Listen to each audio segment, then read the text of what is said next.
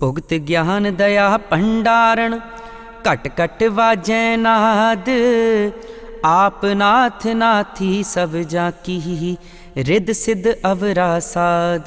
संजोग विजोग दोए कार चलावें, लेखे आवें भाग।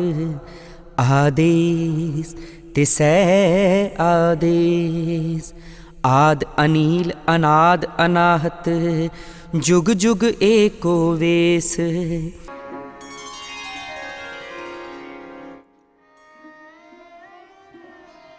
Guru Nanak, addressing the Sidh, says that they may get all kinds of dainty food by using their occult powers.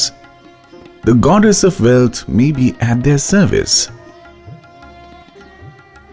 With the bowing of couches and trumpets, they proclaim their greatness to the world. Yogis blow horns and trumpets when distributing food. Guru Nanak, addressing them, says that the realization of the divine within and without is our perennial storehouse, which lifts us up from all desires.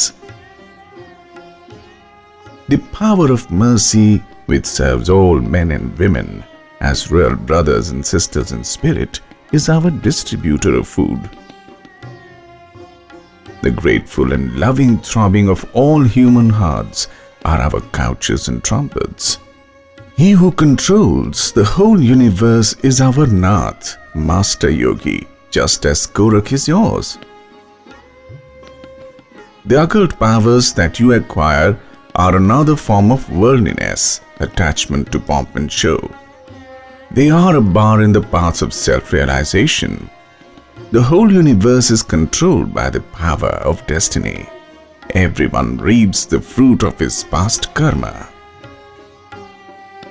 Please note, the karma of each individual is of three kinds: the sanchita karma, the karma actually performed in the present human life; the prarabdha karma, the impressions on the mind created by actions, good or bad, in the past lives; the Kiriman karma, the actions that one intends to do in the daily life.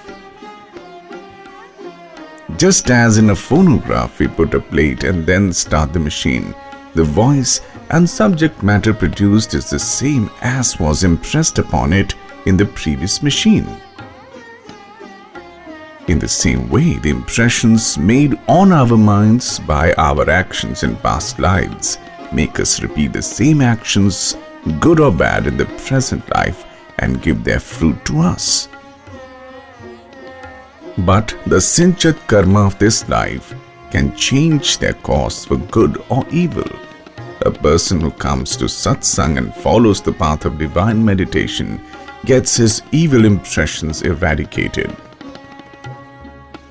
O Siddhs, we bow down in complete devotion and reverence to Him who is ever existent, the source of all creation, has no color and form, and is indestructible.